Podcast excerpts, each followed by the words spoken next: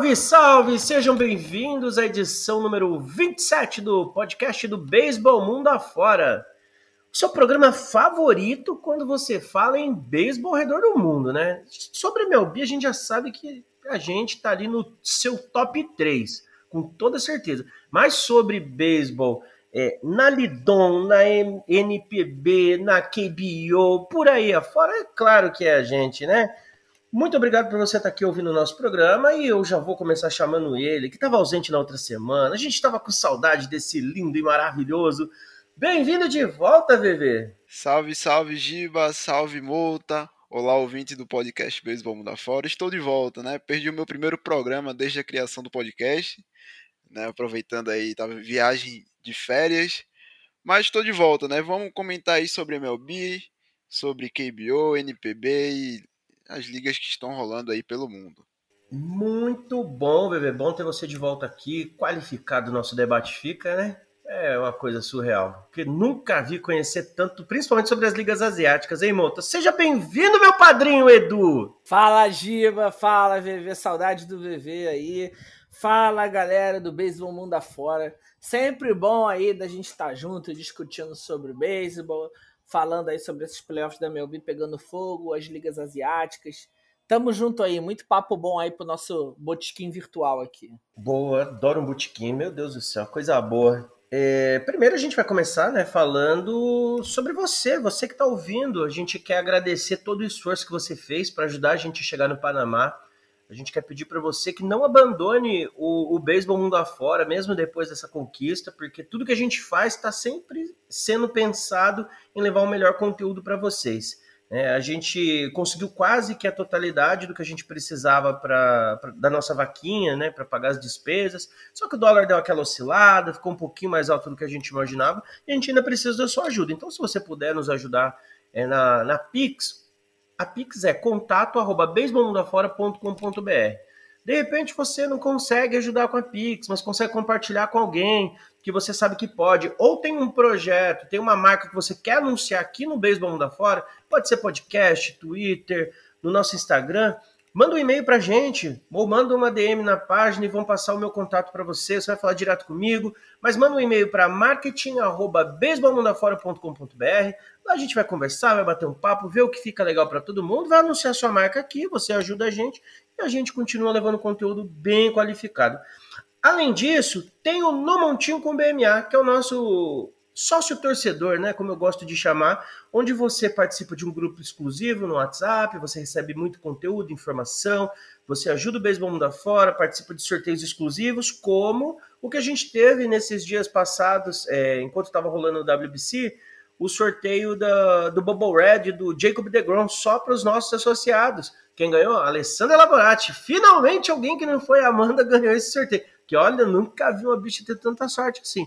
Então, procura aí no Google, no Montinho com BMA, vai aparecer, você vai ver como que você faz para participar. Super baratinho, a partir de R$ reais mensais. E aí você vai recebendo o nosso conteúdo. Fechou? Então, vamos seguir, vamos começar a falar de ligas asiáticas. Vamos falar primeiro da é, NPB, né, que é a liga nacional né, é, japonesa, a liga profissional japonesa. E a gente tem definido já a Japan Series. Japan Series vai ser a mesma do ano passado, vai ser entre o Yakut Tokyo Swallows contra contra o Orishi Buffalões. E o jogo promete, porque o pitching game do, do, do Orishi é muito bom, é muito forte, tem muitos arremessadores qualificados Enquanto o, o Yakut tem um ataque poderosíssimo com o Monetaka Murakami, que a gente sabe que bateu o recorde de home run na liga. Se eu não me engano, esse recorde era de 1964. Quem vai falar um pouquinho mais para a gente sobre isso aí é o VV, porque aqui acompanha mesmo. VV, além disso, conta pro pessoal, quem quer assistir, como que faz para assistir o, um jogo da NPB. O que, que você espera dessa final? É, então, Giba, pra... o pessoal sempre pergunta pra gente, né, como é que faz para assistir a NPB, a KBO, e a gente tem um link, tá? Na, na verdade, na nossa árvore de link que tá na bio, tanto do Twitter como no Instagram, tem lá uma aba para que tem o nome é Assista NPB e KBO, tá? Então, por esse link você consegue assistir ambas as ligas tá? E a gente também tem um tutorial no Twitter de como que faz, né, para fazer o login, porque o primeiro é, tem que ser feito um login, né, que é um cadastro. O site ele é em coreano, mas dá para colocar ele tradução livre lá, tradução em português. Né, eu fiz até um tutorial, daí a gente sempre manda o link, o pessoal pede pra gente na DM, tanto no Insta como no Twitter. E aí quem tem interesse, né, quem é, quem, cons quem consegue assistir pela manhã, pode mandar mensagem pra gente que a gente dá a instrução para vocês assistirem também, tá bom? Mas realmente, Giba, como você falou, é uma reedição da final passada, né, do ano passado, entre Yakut Tokyo Velos e o Orishi Buffaloes, duas equipes que têm um estilo de jogo muito diferente, né?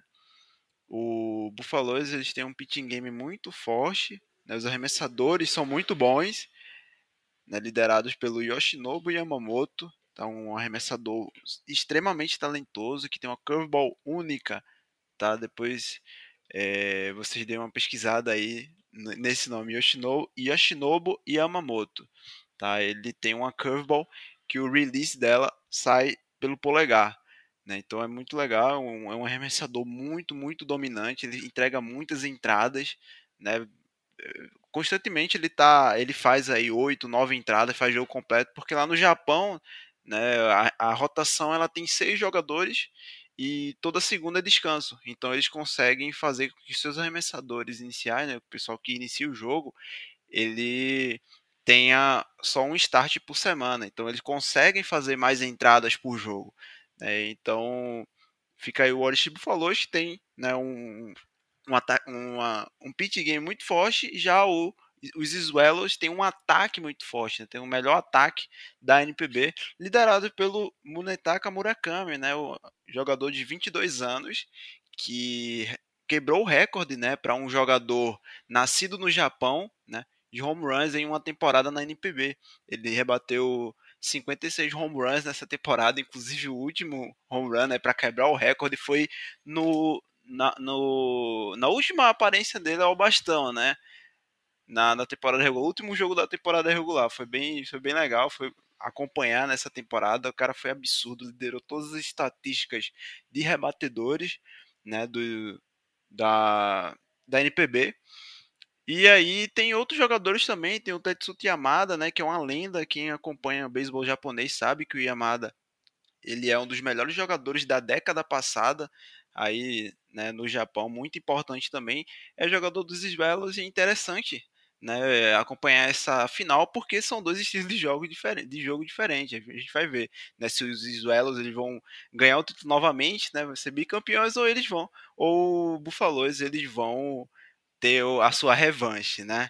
Uma última curiosidade que eu queria falar sobre essa final, né, é que os, ambas as equipes, né, tanto os Isuelos como os Buffaloes, eles foram últimos colocados na temporada de 2018 e de 2019 né? E de lá para cá eles estão aí liderando suas ligas e chegando à final. É bem interessante é, essa virada que as equipes tiveram. Ah, legal. E a gente gosta mesmo quando pega principalmente dois estilos de jogos bem diferentes, porque pode gerar um algo especial, né? O Mouta que gosta muito, principalmente de arremessadores. O Mouta, normalmente é, existe um padrão já de quem leva melhor quando é um um pitching game muito forte ou quando é um ataque muito potente? Tem algo assim ou realmente varia conforme o jogo, o andamento de cada partida? É, Giba, o leque de alternativas do jogo ele, ele fica muito vasto, né? Bastante coisa, muita coisa pode acontecer. Só que assim, playoffs normalmente são jogos mais tensos, que prevalece muito o jogo de arremessadores. É normal nesse tipo de jogo. A gente tem visto isso acontecer na MLB, né? Alguns jogos têm bastante corrida, mas a maioria dos jogos de playoff normalmente são jogos de bastante dominância dos arremessadores. Eu acho que é, é uma certa tendência, não é uma regra geral, mas não estou querendo dizer que os Búfalos seriam favoritos por isso. Mas o normal de jogo de playoffs em geral é ser um jogo de menos corridas, um jogo mais bem arremessado, é muita técnica dos, dos arremessadores. Mas assim, é aquilo. Às vezes você começa um jogo, uma entrada ruim de início, né? Você pega lá o japonês, o, o Yamamoto, que o, que o VV falou. Vai que o Yamamoto começa mal lá um jogo, começa a sair um monte de corrida. Aí o Yakult tem um ataque explosivo, se recupera, mete um monte de corrida também. O jogo vira um uma festa de corrida, né? Então, assim, o beisebol ele tem muito essa questão da imprevisibilidade. A tendência em playoffs é ser jogo mais de menos corrida, mais arremessado, mas, assim, com um ataque explosivo, né? Pode acabar, às vezes, você tendo rompantes aí de de corridas. É, falar em ataque explosivo, a gente está gravando hoje esse programa excepcionalmente na quarta-feira, dia 19, enquanto acontece Phillies e San Diego Padres. Deus do céu, tá um caos esse jogo, tá um caos. Primeiro, pela é, a gente tem o legal aí de estar tá acontecendo um confronto entre irmãos, né? É, o Austin e o Aaron Nola jogando um contra o outro.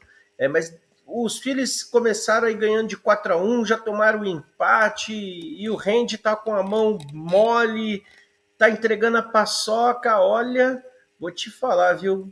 Complicou pros, pros filhos agora com a virada dos pais. Mas vamos ver, até o final do programa a gente vai caguetar para vocês o que aconteceu. E outro, você tá ouvindo na quinta-feira, você já sabe o que aconteceu, né? Mas voltando aí agora a falar dos nossos playoffs asiáticos, vamos aproveitar que a gente está ali pertinho, vamos pular para a Coreia do Sul, né? Coreia do Sul que tem um formato de playoff único, né? Quem acompanha o, os nossos stories no Instagram sabe que eu gravei esses dias uns boletins e eu estava explicando, é um playoff escalonado, né? Onde passam cinco equipes, o quinto enfrenta o quarto, o vencedor enfrenta o terceiro, o vencedor enfrenta o segundo, o vencedor enfrenta o primeiro colocado, que já entra automaticamente na Korean Series, né? South Korean Series, tá? Que é a Coreia do Bem. E aí a gente teve nessa primeira rodada o confronto entre Kia Tigers e KT Wiz, né, que é o atual campeão da, da KBO. Né? Ele termi eles terminaram em quarto nessa temporada e enfrentaram o quinto colocado. Eles avançaram com 2 a 0 e agora estão enfrentando o Kiwon Heroes, né, que ficou na terceira colocação. Esse confronto com o Kiwon já não é decidido somente em, dois, em três jogos, é melhor de três. Agora é melhor de cinco jogos. E até então, o Kiwon Heroes está vencendo por dois jogos a um a série. Tá? Então, se no jogo que acontece nessa quinta-feira é, eles venc tiverem vencido, eles avançam para enfrentar o LG Twins. Enquanto o Kate Wiz dá adeus e já era o sonho do bicampeonato. Se eventualmente eles ganharem, vai ter o quinto jogo nessa série. Tá? Enquanto isso, o SS de Landers está lá de boa, descansando e aguardando. É, o Monta, quanto é diferente nesse formato de torneio. É, você acha que é justo com quem está ali embaixo? É, o time saiu em quinto e aí tem que nadar, né, para chegar lá. Nada bastante, né, Giba? Assim, é, é, é, assim, cada um, cada povo tem a sua cultura. Ah, o povo sul-coreano tem a cultura deles de playoff, que é diferente da cultura do, do Japão, né? Como você estava explicando aí do, dos playoffs da NPB, aquele lance da vitória fantasma. Então, no caso da, da Coreia, essa questão aí do quinto colocado tem que subir uma baita montanha para ser campeão, né? Então, eu, eu pessoalmente acho um pouco injusto. É, que, assim, eu, eu, eu entendo o fato do quinto colocado ter que remar mais do que o primeiro, do que o segundo. Eu acho compreensível. Mas eu acho que nesse caso a, a remada é muito maior, né? O cara tem que remar muito mais. Então, assim, e, e assim, e, e, é engraçado porque o cara que é o primeiro, ele teoricamente ele tem a vantagem desse descanso grande, mas ele pode acabar perdendo o ritmo, né? Isso também tem esse outro lado da questão. Então, eu, é diferente. Eu, pessoalmente, acho, eu acho um pouco desequilibrado. O quinto colocado leva muita desvantagem. Mas eu acho que é, cada povo tem a sua cultura, né? O povo coreano gosta dessa forma de, de jogar playoffs. Eu acho que é, é a cultura deles, né? A gente tem que respeitar.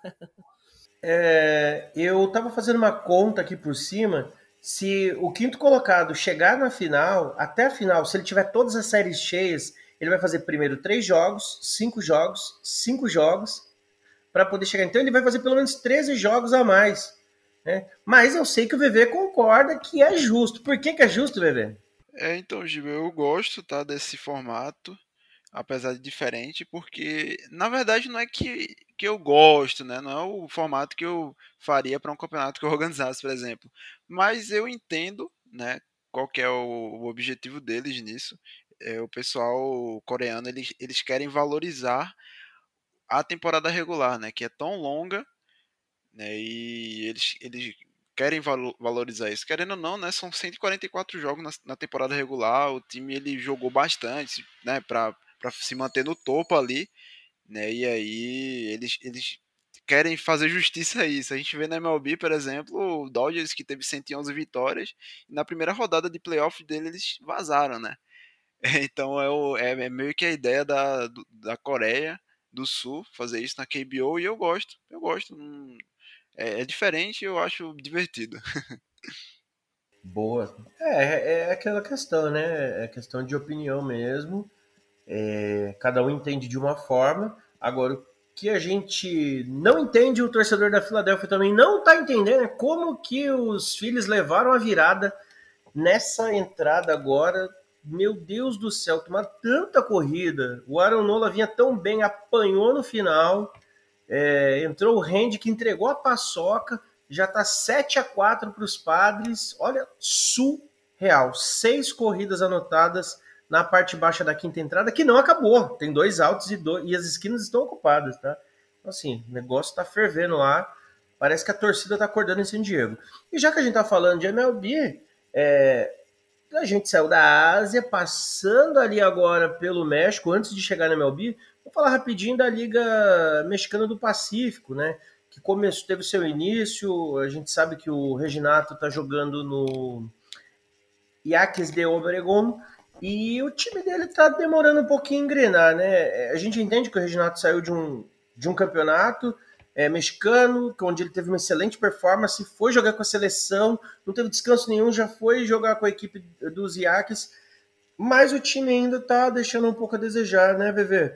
Ele, a equipe está agora com a campanha de duas vitórias e quatro derrotas. É começo de temporada e oito se classificam de dez equipes. Tem chance.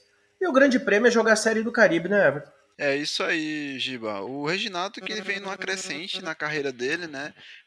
Não só pessoalmente, mas também com, nas equipes que ele vem, né, tem refletido a, a performance que ele vem apresentando em campo, tem refletido nas equipes que ele vem jogando. Né. No final do ano passado, ele tinha assinado com Navegantes de Magalhães, né, com a equipe lá do, da Venezuela. Ele jogou muito bem, teve uma temporada excelente, eles foram campeões né, do, da LVBP, que é a liga do, da Venezuela, e ele, ele jogou a Série do Caribe, né, que foi disputada na, na República Dominicana. Após isso, ele retornou para o Águas Calientes, né, lá da LMB. Só para explicar para o pessoal, né, lá no México eles têm duas ligas, tá? Que é a LMB, que é a Liga Mexicana de Beisebol, e tem a LMP, que é essa que ele está jogando hoje, a Liga Mexicana do Pacífico. Uma é a Liga de Verão e a outra é de Inverno, tá?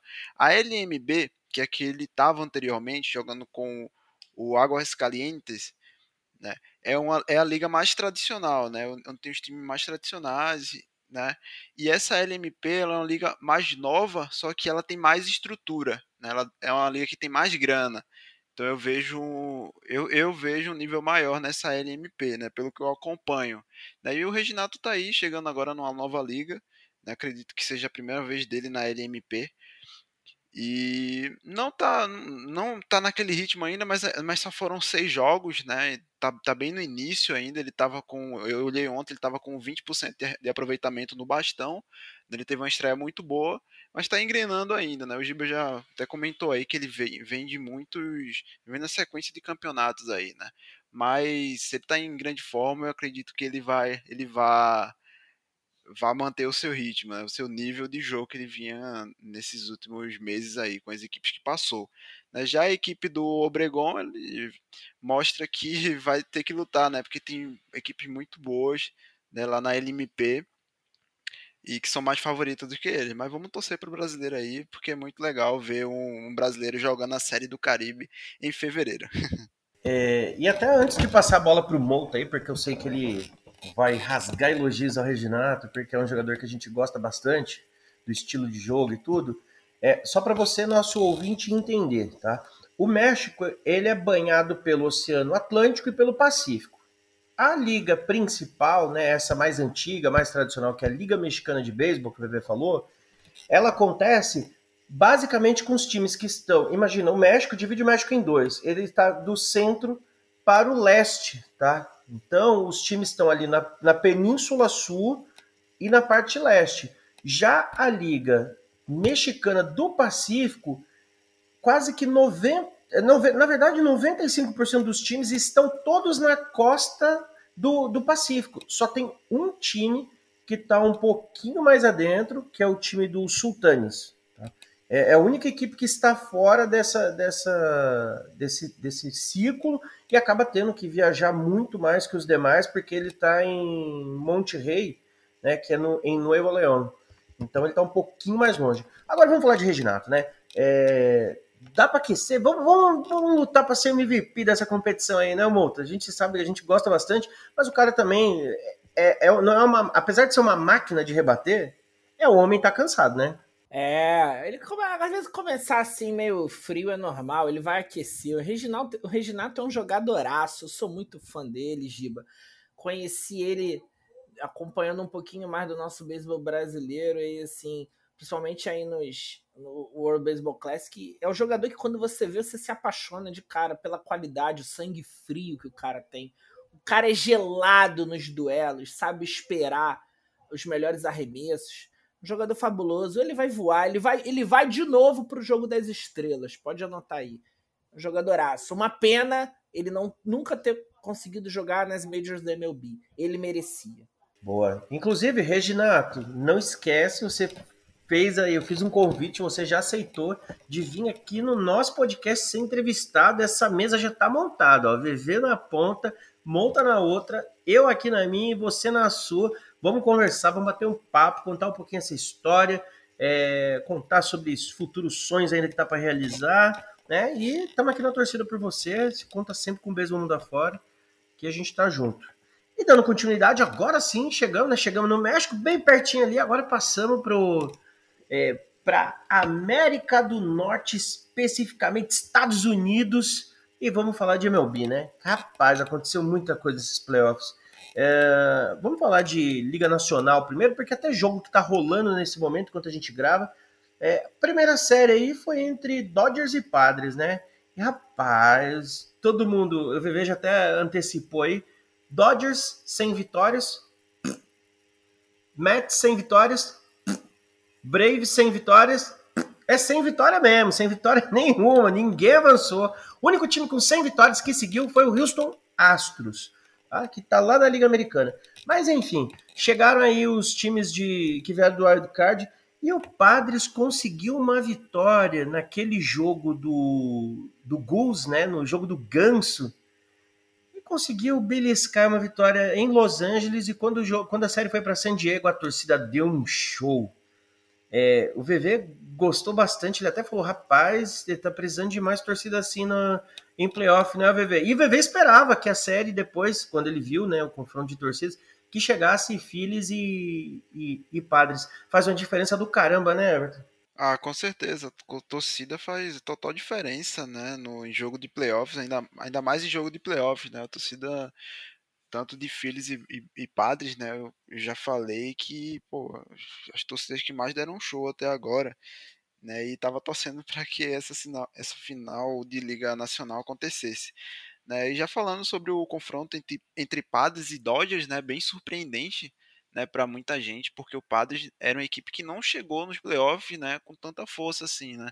O pessoal já imaginava que eles iam ser derrotados pelo, pelo Mets, né? Eles foram lá, na, jogaram os jogos, três jogos lá em Nova York e venceram os Mets, foram pro para enfrentar o Dodgers, né? E assim, foi um jogo de quebra-cabeça, né? O que eu vi foi foram dois técnicos duelando muito, né? E o, o coaching staff do, né, a comissão técnica do Padres se sobressaiu, né? Foi, foi muito legal, cara.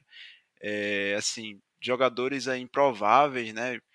Produzindo bastante pro, pro, pro, pro Padres, né? O, o Trent Grisham aí com três home runs né, nas duas primeiras séries, né, o Jay Cronenworth, que apesar de não estar muito regular, ele aparece em momentos bem decisivos, né, ele virou aquele jogo lá que foi 5 a 3 aquela virada sensacional na sétima entrada, né, o Manny Machado mantendo seu ritmo né, como líder do ataque, e uma grata surpresa aí que é o Ha-Seong Kim pelo Padres, né, o Ha-Seong Kim jogando ali no, de shortstop, está muito bem na defesa e também no bastão ele está produzindo né, bastante para a equipe dos Padres. Ele chegou até ser lead-off em, em um jogo. Então, assim, é interessante notar que o Haseong Kim ele tá na vaga do Fernando Tati Júnior, né, que é o astro da equipe dos Padres, mas não jogou essa temporada por porque fez besteira, né, fora do campo.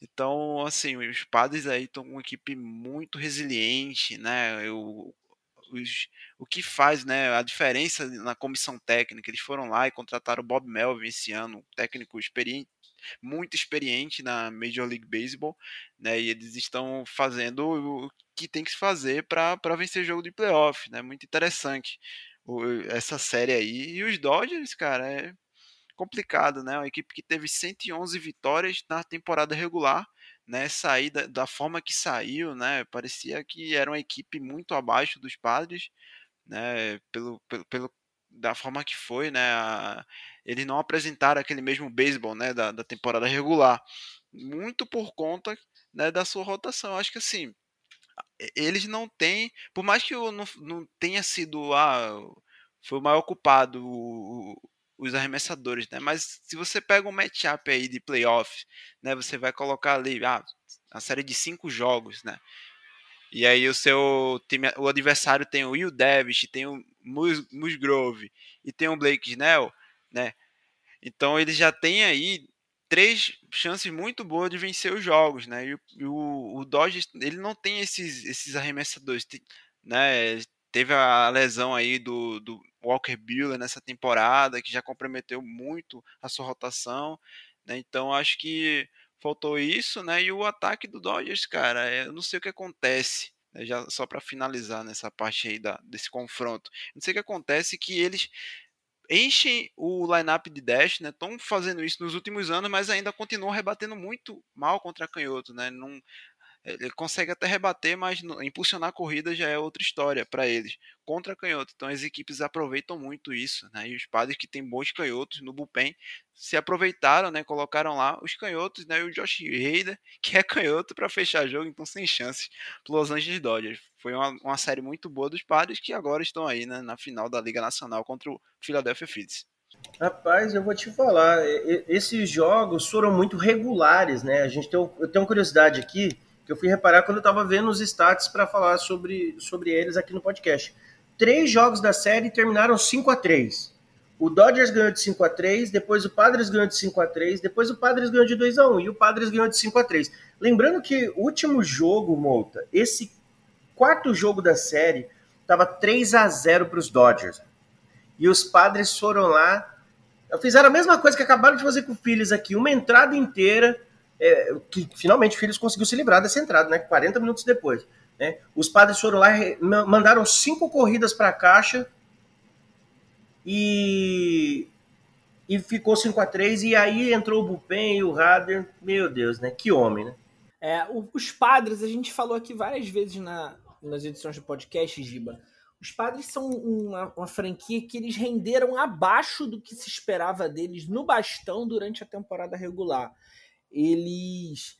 É, os jogadores ali que poderiam ter jogado melhor, ter uma temporada mais regular, né? O, o VV falou muito bem do Cronenworth, é um caso muito claro. Viveu mais de espasmos na temporada regular. E outros rebatedores ali, o Soto não, engrenou, não tinha engrenado ainda com os padres desde que chegou. O Manny Machado foi o jogador ali que muitas vezes carregou o time. O Manny Machado foi, para mim, o segundo melhor jogador da Liga Nacional na temporada mas estava faltando um, desempenho convincente no bastão.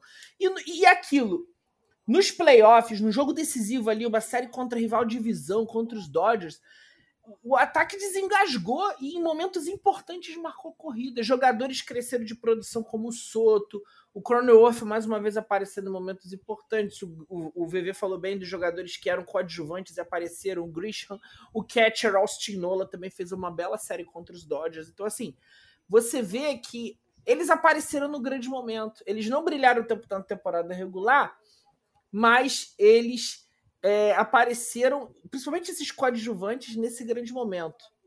É, e aí, até pegando o gancho nisso que você falou, porque todo mundo, a gente tá falando aí ah, do Grisham, tá falando do Kim e tal, mas o Austin Nolan, ele é o líder em hits pelos padres na pós-temporada. Ele teve nove hits, considerando é, já até do jogo de hoje, e isso também faz diferença, né? Mas é, nada se compara ao trabalho do bullpen que os padres fizeram, Monta. Exatamente, o Giba.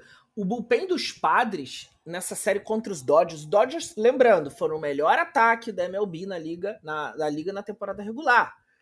E contra a, na série contra os Padres, em 16 entradas, ou seja, 48 rebatedores eliminados, o bullpen dos Padres só cedeu uma corrida merecida, que foi nesse último jogo, o quarto jogo aí, que foi uma corrida que o Steven Wilson levou uma corrida merecida, uma corrida merecida em 16 entradas. É um desempenho fabuloso, é um bullpen muito qualificado que veio para ficar, veio para segurar mesmo.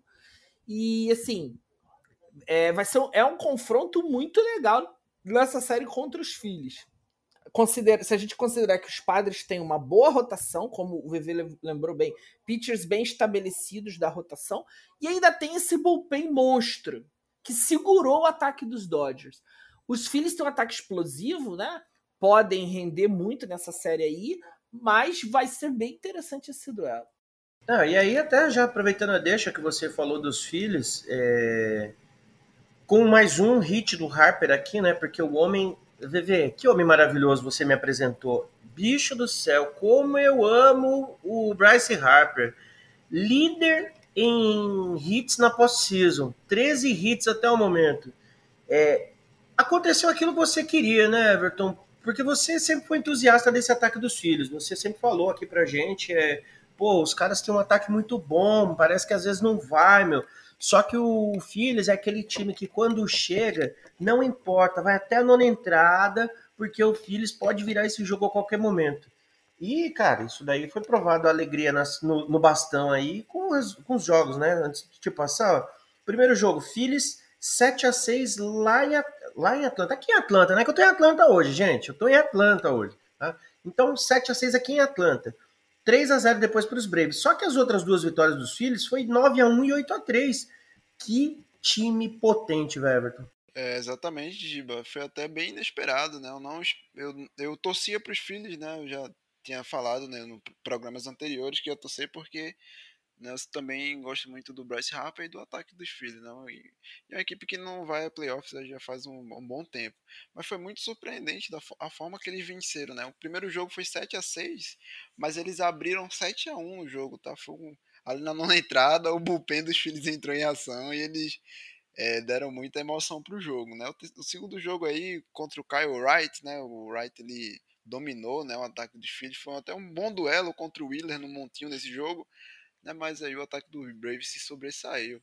Já a série indo para Filadélfia não teve jeito. A torcida entrou em campo e o, ataque dos Phillies simplesmente aniquilou né, os arremessadores dos Braves, né? Também vamos falar aí dos arremessadores dos Phillies que é, deram show, né, para segurar um ataque tão qualificado como o do Atlanta Braves assim, muito surpreendente. É isso que eu falo, cara. Play, os playoffs da MLB são os melhores do, dos esportes americanos, sem dúvidas, porque é muito imprevisível. Você não tem como.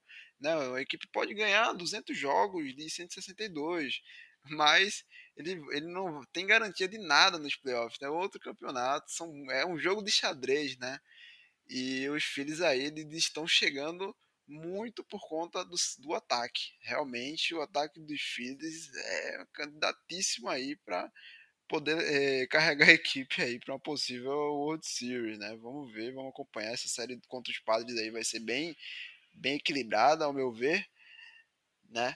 Mas assim, Phillies realmente surpreendeu, tá? Contra o Atlanta Braves. Não, com certeza. Contra os Braves foi. E a gente até comentou, né, Monta, que é, o jogo mais difícil, provavelmente, para os Phillies era o primeiro. Por dois, dois motivos. É, assim como na KBO, tanto o Phillies quanto o Padres tiveram que remar mais, porque eles já começaram a série jogando fora de casa. Né? Então eles foram jogar o Wild Card é, fora de casa, é, todos os jogos fora. E aí, quando eles foram começar a série divisional, era fora de casa também. E aí o, Bra o, o Braves começou com, com um ótimo arremessador, enquanto os filhos começaram com Soares, que assim, né? É, né? E aí foram lá ganhar esse jogo. Esse talvez tenha sido o jogo chave, Monta. Eu concordo que foi um jogo bastante chave, o, o Giba, porque o Soares ele teve uma boa temporada regular, mas o Soares ele, ele foi bem, mas o, os Braves eles são bons contra canhotos também. Eram dois times que batiam bem em canhoto, mas o esperava-se que o Freed, é, que como você falou, que os Braves levavam vantagem por conta do Freed. Só que o Freed, dos times da divisão leste da Liga Nacional, os, ele sempre sofreu um pouco com os filhos, um pouco mais do que com os outros. Ele sofre um pouco com. Tem várias boas partidas contra o Mets, já teve alguns jogos sofridos, mas o time que ele mais tem de sofrido, assim, que a gente percebe, vendo assim, até pelos números, é o Philadelphia Phillies. Então, o Freed ele tinha uma chance de sofrer ali. E o grande diferencial ali desse jogo foi isso. O Freed, o, o Soares também teve uma sofrência, não avançou muito no jogo, mas ele tomou pouca corrida. O Freed tomou mais corrida, apanhou mais. E isso fez a diferença no final das contas a favor dos filhos, porque eles acabaram ganhando o jogo por 7 a 6 e puderam levar a série para fechar em casa. E isso, isso foi uma. Eles souberam se aproveitar muito bem disso. Fala aí, VV. Ah, sim, sim. O, e, inclusive, esse jogo contra o Freed, ele cedeu quatro rebatidas simples seguidas, né? Foi assim, não foram contatos muito fortes, mas ele acabou é, né, apanhando muito, né? O ataque bateu de verdade nele, né? E aí eu queria que eu, eu lembrei aqui que e a gente não pode esquecer disso, né? O, o ponto alto da série para mim, né? E um momento que a gente não pode perder, deixar passar, foi quando no jogo contra o Spencer Strider, né, na terceira entrada, né, o Kyle Schwarber estava indo ao, ao bastão, né, e os padres eles decidiram dar um walk intencional para o Schwarber para enfrentar o Rizhowski, né, que é destro. O Rizhowski não estava indo tão bem nos playoffs, mas aí né, o, o romantismo do beisebol apareceu no primeiro arremesso do Rizhowski, ele rebateu um three-run home run, né, foi um home run bem, bem marcante mesmo, ele chega até a jogar o bastão no chão, né, e a torcida explodindo também, então foi um, um momento aquele, aquele momento ali foi o ponto alto da série, né? E colocou de vez os filhos aí como uma equipe muito forte nesses playoffs. Não, com certeza. Eu lembro, foi emblemático, o Strider assou, né? Teve Frid assado e Strider cozido. É, cinco corridas ele cedeu e aí já era. Agora que o estádio explodiu, cara. 11 anos sem receber uma partida de playoff. Você recebe, o seu time corresponde, irmão, desculpa passa na próxima, porque dessa vez não vai ter jeito. Entendeu? E aí no jogo do dia seguinte foi explosão de novo e já era. É, Atlanta Braves assado. Eu até gritei aqui ontem aqui, home run do, do Harper. Aí os caras gritaram, mais um, pelo amor de Deus, para de fazer ponto, a gente não aguenta mais, velho. O negócio foi pesado, foi pesado. Então vamos falar da próxima série aí, né? A gente teve a série encerrando ontem, que foi Yankees e Guardians, né? Esse jogo com é, é, uma série com dois adiamentos por causa do mau tempo em Nova York. É só sair de Nova York, Nova York começa com essa frescura. Começa chovendo, não tem jogo, Mets é eliminado. É uma coisa de louco, velho. E o, a, quase aconteceu né, o, o, improvável, né? O improvável era o quê? Que os Guardians eliminassem os Yankees. Porque tinha uma campanha inferior, joga um beisebol diferente, aquele small ball, enquanto os Yankees é aquele ataque potente de home run e tal. No primeiro jogo em Nova York, os Yankees ganharam de 4 a 1 No segundo jogo, eles perderam de 4 a 2 né? O, o Cortez, é, assim, não foi dia do bigode. É, depois o, o, Guardians ganhou de 6 a 5 em casa, já na primeira partida é, em Cleveland. E a segunda partida, eles começaram ganhando de 2 a 0 e tomaram a virada de 4 a 2 e aí trouxeram o jogo para Nova York. Confesso que quando trouxeram para Nova York eu já falei assim, ah, desculpa, já era. Porque é, a, a, chance deles era estar do lado da torcida. Né? E aí, com o adiamento aqui em Nova York, o que, que aconteceu? O Taylor que jogaria não jogou porque teve um dia de descanso a mais e os caras colocaram Garrett Cole. E a grande dúvida é, Luiz Eduardo Mouta, meu padrinho, por que cargas d'água o Shane Bieber não jogou. Por que jogou é, outro qualquer meliante como o Civale? Por que Deus? É, o Giba, eu questionei também essa decisão do Terry Francona. Eu, assim, o Civale ele fazia parte da rotação, ele teve uma temporada difícil, ele se lesionou, antes de se lesionar não estava jogando bem, e, enfim, eu e das vezes que ele enfrentou os Yankees na temporada, ele apanhou. Eu teria colocado o Shane Bieber, porque eu entendo que o que você numa pós-temporada de beisebol, você tem que usar seus melhores arremessadores sempre, porque em playoffs, o, o, você ter um arremessador seguro faz muita diferença, faz total diferença. Porque muitos jogos eles vão sendo levados disputados, e aí na primeira fraquejada de um arremessador ou do bullpen ali, do arremessador inicial ou do bullpen, primeira fraquejada, o time vai lá, mete duas, três corridas e consegue uma vitória num jogo apertado. Playoffs acontece muito isso. Então eu entendo que é, em jogos de playoffs você tem que buscar usar sempre seus melhores arremessadores. Eu teria começado o jogo, ainda mais sendo um jogo de eliminação, com o Shane Bieber. Ele teve um problema na temporada, a bola rápida dele perdeu velocidade por conta da temporada de lesão que ele teve no, em 2021. Ele operou, a, a bola dele perdeu 2 milhas por hora de velocidade, mas eu ainda assim confiava, confiaria mais no Shane Bieber para um jogo desse do que no Aaron Civale. E você, VV? Ah, também, né, Mota? Todo mundo esperava que fosse o, o ace do Guardians, né? Como ele estava disponível para aquele jogo, que ele iniciasse, né? Eu, eu fui pego de surpresa quando eles anunciaram: ah, vamos, vamos manter o, o Civale aqui para esse jogo, né? Foi um jogo bem difícil pro, pro, pro Civale, que não chegou nem a, a terminar a primeira entrada, né? Cedeu ali o, o three run home run pro, pro Giancarlo Stanton. E assim, a impressão que eu tive dessa série, né, do entre Guardians e Yankees, é que os Yankees eles tiveram controle dos jogos, né? Todos os jogos os Yankees né, teve controle ali, né? As duas vitórias que o Guardians tiveram foram foram viradas ali pro pro bullpen, né? Viraram teve inclusive aquela virada lá na nona entrada que foi surreal, né? O, o Oscar Gonzalez rebatendo, impulsionando duas corridas já com dois eliminados na nona entrada. Então, mas assim, o Yankees ele teve controle dos jogos, né? Mas o bullpen ali fraquejou em, dois, em dois né, desses jogos e eles tomaram a virada. Tá? É difícil para uma equipe como Guardians, né, cara? Você vê o ataque do Yankees, né? Os, os caras eles colocam às vezes duas, duas pessoas em base, né? Chega um Stanton ali, chega um Judge e rebate o home run né, já faz um estrago. E aí, para um, uma equipe como o Guardians, que não tem potência no bastão, né, ir buscar resultados fica mais difícil.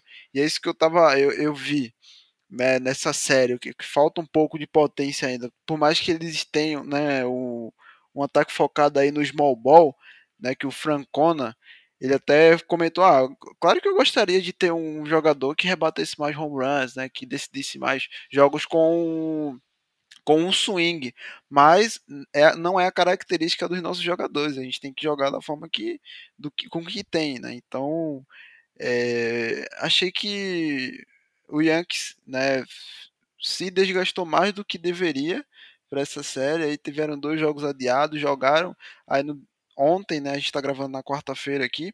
Jogaram ontem e já vai estrear hoje na final da Liga Americana contra os Astros aí, já com o bullpen cansado, é, equipe mais desgastada, né?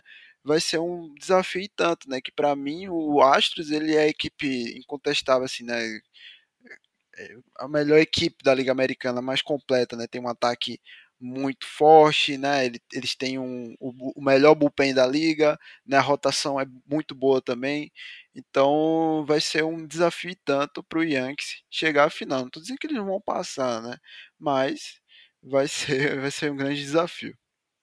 É, a gente. Eu, eu, tenho um pouco dessa impressão que, que nem você falou. Eu até achei que os guardas podiam passar depois que eles beliscaram uma vitória em Nova York, importante cara, eu imaginei a mesma, o mesmo cenário, tá diante da sua torcida, é muito mais fácil e tal de você conseguir algum resultado. É inegável o quanto melhorou os Guardians do ano passado para esse ano, mas também é um papo de pós-temporada, durante off-season, que a gente não tem muito o que fazer, a gente analisa até o Miami Marlins, analisa até as coisas que os Nationals fizeram, né? Vamos seguir, já que você mencionou os Astros e sua potência, vamos falar da última série, né, que aconteceu. É, foi a única varrida, né? Inesperadamente, porque você vê, vê o Seattle Mariners, é que esse sim teve uma grande evolução, chegar aos playoffs depois de 21 anos, né? É, fazer uma série fora de casa contra o Blue Jays, aconteceu o famoso 8 a 1 né? Olha, o Brasil, ele na Copa ele é martirizado pelo 7 a 1 mas o Blue Jays teve o 8 a 1 né? Coitada da Paula, Deus do céu. E aí eles passaram, chegaram em Houston, estavam liderando, né? Eles estavam liderando o primeiro jogo até a oitava entrada. Até a oitava entrada tava 7 a 3. Cara, 7 a 3 multa. E aí eles cederam duas corridas na oitava, e três na nona para perder esse primeiro jogo. Para mim, a série morreu ali. Qual que é a sua impressão, em Monta, desse confronto? Eu acho que esse jogo, ele psicologicamente foi muito duro para os Mariners. É, o placar de 3 a 0 a gente olha um 3 a 0 você falou, né? Varrida. É, é, a varrida, ela é clara, aconteceu. Mas ela é um pouco. Ela é muito mentirosa, na minha opinião. Por quê? Porque foi uma série muito disputada. Muito disputada.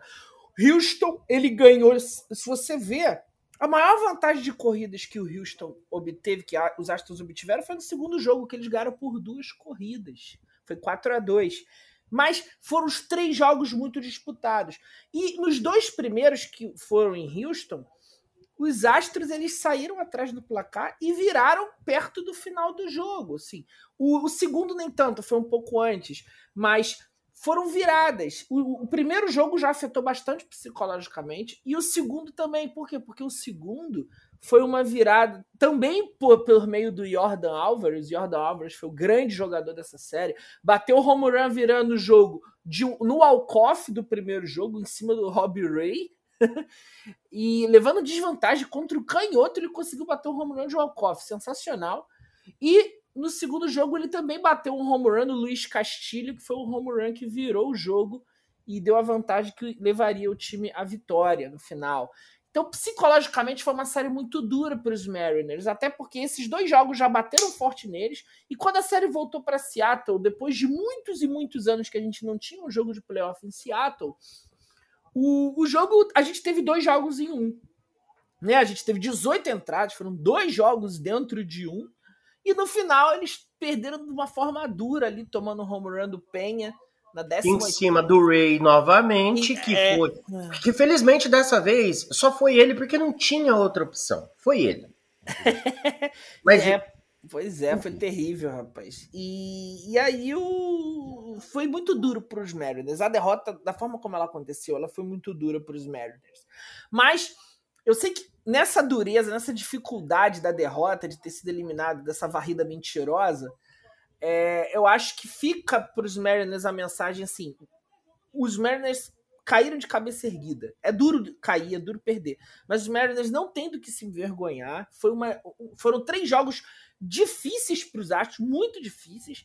E assim, eles realmente fizeram um grande papel na pós-temporada e a tendência na próxima temporada é eles voltarem disputando bastante também, disputando, é, quem sabe até diminuindo a diferença ali na temporada regular pelo título da divisão. Eu acho, eu não acho, não sei se vão ganhar, mas vão endurecer mais. Os Mariners são um time que promete para os próximos anos e fizeram um grande papel nessa temporada. Meus parabéns para o Seattle Mariners, tá? E os Astros é aquilo, né, Giba? Assim, é um time forte, sexta final de Liga Americana consecutiva. Mas vale ressaltar que esse, esses jogadores, esse lineup não é tão forte como já foi em anos anteriores. Isso é algo que pode afetar um pouco eles, tá? Os arremessadores são muito bons, eles têm uma rotação muito forte, o bullpen é bom, é um time muito estável, toma poucas corridas. Mas eles vão, eles, o, o lineup deles esse ano não é tão forte como já foi anos anteriores. Isso é algo para a gente ver na série contra os Giants. Boa. E aí, até para passar a bola pro, pro VV, cara, 6 horas e 27 minutos o jogo número 3 e 4, né, que aconteceram em Seattle de uma vez só. Jogo muito duro, eu acho que eh, emocionalmente desgastou muito o torcedor. É, porque você vê que chega, tem hora que, cara, não vai mais. O torcedor já não tem, não sabe mais o que sentir. Eu assisti o jogo inteiro, que eu queria falar desse jogo. E olha, cara, eu fiquei extremamente desgastado. Torcedor de Seattle, comemore, você tem minha torcida agora, meu carinho. Eu não odeio mais o Seattle Mariners. Eu só espero que os Yankees sejam irmãos dos Mariners, né? Para ser filho do Jordan Álvares, né?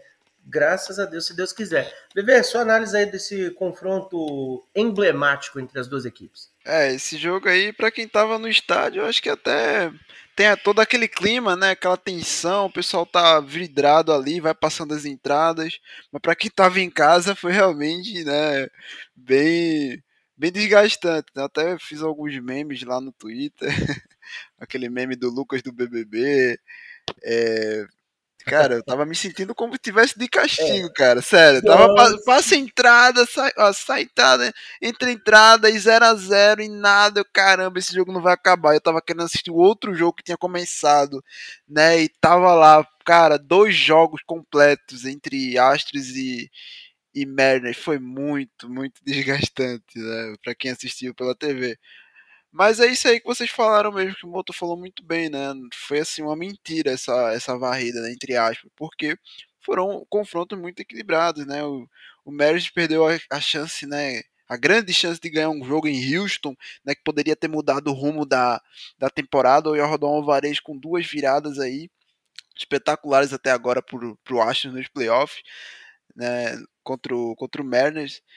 Mas assim, o Mariners é uma equipe que está no caminho certo, né? Ao meu ver, eles estão com talentos jovens aí chegando, né? Tem o Júlio Rodrigues, que é o grande líder aí dessa nova geração do, do Mariners, bons arremessadores, tá? Gostei muito do Kirby, arremessou bem contra o Astros, né? Eles têm bons arremessadores, é, renovaram, né? Contrataram o, o Castilho também, que fez uma boa pós-temporada né, segurou até onde pôde o ataque do Astros, é um arremessador de muito talento, né, então assim, é, eu vejo a equipe do Mariners, né, do Seattle aí evoluindo nos últimos anos, ano passado eles bateram na trave, né, e esse ano eles já chegaram aos playoffs, então vamos ver, vamos observar como é que eles vão né, sa sair para os próximos anos. Talento tem, né, vamos ver se eles vão manter esse, essa organização deles.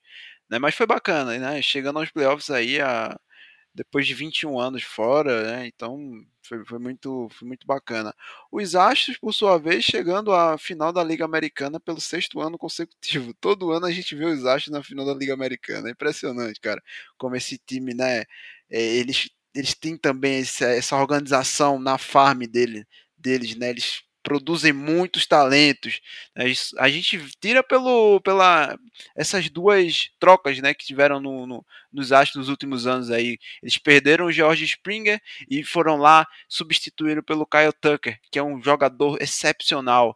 Né? Perderam o, o Carlos Correia, né, jogador aí muito com nome muito badalado na última off-season e foram lá simplesmente colocaram o Jeremy Penha, né, e substituiu à altura o Carlos Correia, com, inclusive com home run que deu a vitória aí no jogo 3 contra o Mariners. Então, assim, eu acho a equipe muito, muito interessante também. Né? Eles são muito fortes né, em tudo.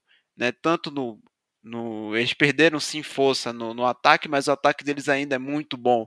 Eles nunca tão, se dão por vencido. Né? Os arremessadores são muito bons também. Os, tanto os os pitchers né, que começam os jogos, como também o bullpen. O bullpen deles, cara, é o melhor da liga. Toda vez que chega um arremessador do Astros lá, que vai pinta na tela lá, né, vai entrar tal, tal jogador do bullpen no Astros, mostra lá as estatísticas dele, não tem um que tem um ERA acima de dois, cara, é impressionante. Então, assim, é uma equipe muito, muito forte, né, e vai chegar aí como uma das favoritas para ganhar o título aí esse ano da World Series. É, já vamos aproveitar e, e, e, falar rapidinho desse, desse confronto aí, do que, que vocês esperam. É, vale lembrar só que o Verlander apanhou, viu, no, no primeiro jogo para os Mariners. Tá? Apanhou bonito. É, a gente sabe a qualidade dele. Eu acho pouco provável. É, hoje, no dia que a gente está gravando, quarta-feira, é, vai ter o confronto entre Verlander e Taylor a tendência, né, se o sobrenatural não reinar, é que o Astros ganhe, porque o, o Verlander é o cara, o provável Sayang, que tem capacidade de controlar esse ataque do, dos Yankees. Só que a gente sabe que se o, o Verlander vacilar novamente, igual ele vacilou contra os Mariners, vai tomar pau ali de Stanton, Judge e companhia. É, rapidinho, Monta, o que você espera aí, sua previsão aí para esse confronto? A minha eu já vou falar 4x1 para os Astros. Pronto, falei. É, vai ser uma série muito interessante mesmo, porque os Yankees eles começaram a temporada voando no ataque, marcando corrida pra caramba, e com um montinho bom, mas decaíram demais durante a temporada regular, tiveram uma, uma queda de produção absurda. Os Yankees eles têm uma, uma rotação com bons jogadores, um bullpen forte. Os Astros, eu, eu, eu vejo que tem uma rotação, acho que até mais sólida no geral que a dos Yankees. E o bullpen também muito bom. Vai ser muito uma série muito difícil para quem for rebater. Prevejo muita dificuldade para os rebatedores dos dois times, mas eu acho que os Astros levam vantagem. Até porque vários desse, desses rebatedores do, dos Astros conhecem já enfrentaram algumas vezes alguns joga desses jogadores dos Yankees e como o VV falou bem, o bullpen dos Yankees, apesar de muito bom, ele está cansado. Os Yankees vão vir direto de uma série contra, o, contra os Guardians em que eles não resetaram a rotação deles. Eles estão começando a série contra, com o Taylor, que entrou do bullpen na série contra os Guardians. E não, eu não sei se o, o Taylor hoje vai conseguir fazer muitas entradas, por questão de descanso, sim. Eu acho que a, os, os Yankees eles estão começando a série contra os, os, os, Astros já numa desvantagem grande em relação ao encaixe de rotação. Por exemplo, o Cole, fazendo minhas contas aqui, ele só estaria disponível para o jogo 4 dessa série. Jogo 4, para o domingo. Que é um, um jogo que vai acontecer em Nova York, é o segundo jogo de Nova York. É, é, eu acho que pode ser tarde demais. Então, assim, pode ser um momento já mais com os Yankees na parede. Eu acho que os Astros também ganham a série. Eu acho que dá 4 a 2 Astros. VV, e até dá sua opinião aí. Você acha? Eu tava, até falei isso nos stories hoje. Se você não segue a gente no Instagram ainda, siga. Né? No Instagram a gente está fazendo um boletim lá sobre os playoffs. É que eu acho, na minha humilde opinião, né? Que se de repente na primeira, segunda entrada o Taylor já espalhar a farofa assim, quatro, cinco, seis corridas, ah, o cara vai forçar ele até o final, vai forçar ele o máximo, né? Não até o final, óbvio, mas vai forçar o máximo porque já sabe que vai estar tá morta a galinha, né? Você acha isso também ou você discorda? O que, que você pensa para esse confronto aí?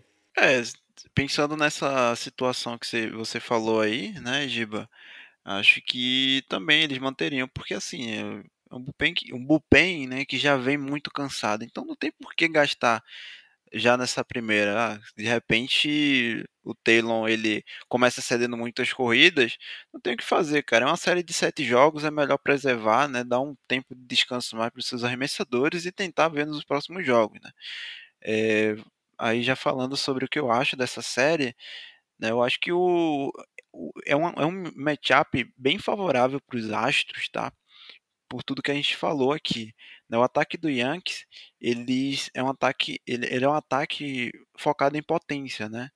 Ataque que os caras fazem estrago em um swing, né? Muito com o Aaron Judge e também o Giancarlo Stanton, né? Então, assim, eu acho que o, o, os Astros eles têm, têm capacidade, né, de montar um plano aí para tentar, né, anular esses jogadores, limitar ao máximo e aí conseguir levar vantagem nisso, né? Então, essa é a minha análise. Eu acho que o passa muito por isso, né? O que o ataque do Yankees vai conseguir produzir nessa série, né? Se eles conseguirem produzir o que se espera, né, vai dar vai ser bem equilibrado, mas se não, acho que o Astros vence aí, né? E eu vou palpitar 4 a 1 nessa série para os Astros. Boa, estamos empatados aí. Torcedores dos Yankees, não odeiam a gente, tá? A gente está fazendo até uma análise um pouco. É, é, o Monta já trouxe tantos detalhes que mostram por que, que a gente acha que os Astros saem na vantagem, né? Cara, vocês vieram de cinco jogos com. É, o VV falou, gastou mais do que era necessário. E, cara, isso pesa. Uma hora a conta chega e tá chegando. Uh, e agora falando sobre a última série, né, que está acontecendo nesse momento, inclusive está no topo da sétima neste exato momento. Tá 7 a 4 para os Padres o segundo jogo, porque os Padres venceram, é, perderam o primeiro jogo de 2 a 0 para os Phillies. Um home run primeiro do lindo, né, do Bryce Harper, e o segundo home run, Deus do céu, 488 pés a velocidade de saída do bastão 120 milhas por hora. Vê, o que que. Ó, inclusive o Schwarber tá no bastão nesse momento. O que que foi mais engraçado? É, foi mais bonito de ver? O home run do Schwarber ou a cara de espanto do Harper? Porque quando é o Harper que faz aquela cara que virou meme, é, você já imagina que foi poderoso o negócio, né?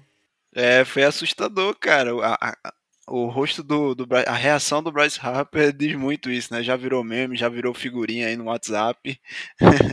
Foi uma pan senhora pancada do, do Schwarber naquela bola. Quando, ela, quando ele pegou na bola, todo mundo já sabia que era home run, não tinha dúvida alguma, né? Foi uma pancada absurda, né? E aí um, um home run que aí bateu o recorde de mais longo da história dos Phillies nos playoffs, mais é, com mais força também, enfim, foi, foi absurdo. Já falando dessa série aí, né, eu acho que vai ser muito equilibrado, tá, Giba? Acho que é uma série que vai tem muito potencial para ir para sete jogos, tá? A gente já tem até um spoilerzinho aí da série, né? Já, já viu que um, foi uma vitória do, dos Phillies no primeiro jogo e enquanto a gente está gravando aqui o, os padres estão ganhando por três corridas de diferença, aí o jogo já se caminhando para o final, então tudo indica que ficar empatado, né? A série. Eu acho que é, tem tudo aí para ir para sete jogos, tá? Eu vejo os padres com mais vantagem porque eles têm mais arremessadores bons,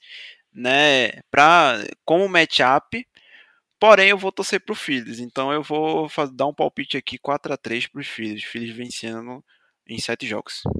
Boa, é, esse eu queria muito que fosse um, é, uma série para sete jogos mesmo, mas eu sinceramente acho que os filhos vai levar isso antes, porque eu, eu confesso que eu esperava um pouco mais da torcida do, dos padres é, no seu estádio. Depois daquela série contra os Dodgers, cara, que eles foram loucura e tal, é, a torcida tá meio calada, o time tá ganhando. Cara, é para explodir o negócio coisa que eu sei que a galera vai fazer na Filadélfia. Então eu vou palpitar com, com 4 a 1 apesar de achar que vai ser 4 a 2 eu vou falar 4 a 1 Eu vou passar só os números aqui do, do Darvish ontem, que nem você falou, e o Wheeler. O Wheeler ele fez 7 entradas, 8 strikeouts, um walk e ele cedeu um hit.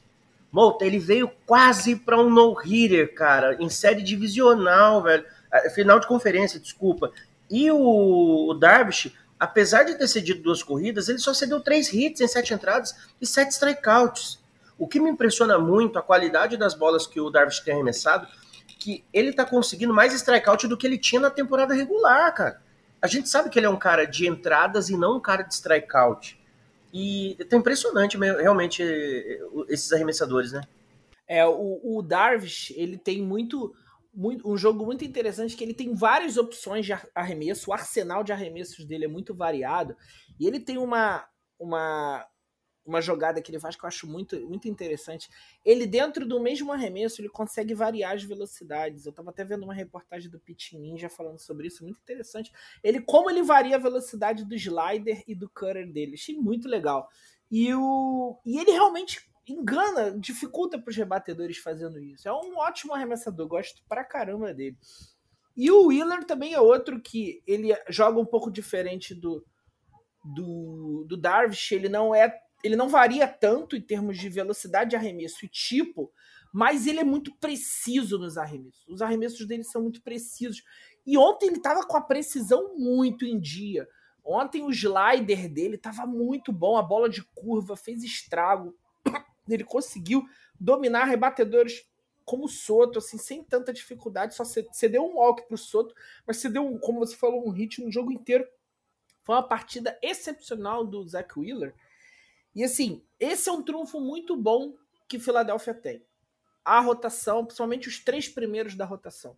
O Zach Wheeler, o Aaron Nola e o Ranger Soares, que fez uma boa temporada, não tá no nível dos outros dois, mas é um arremessador que completa bem ali. Eu acho que os Phillies têm esse, isso, isso bem estabelecido, a rotação é boa.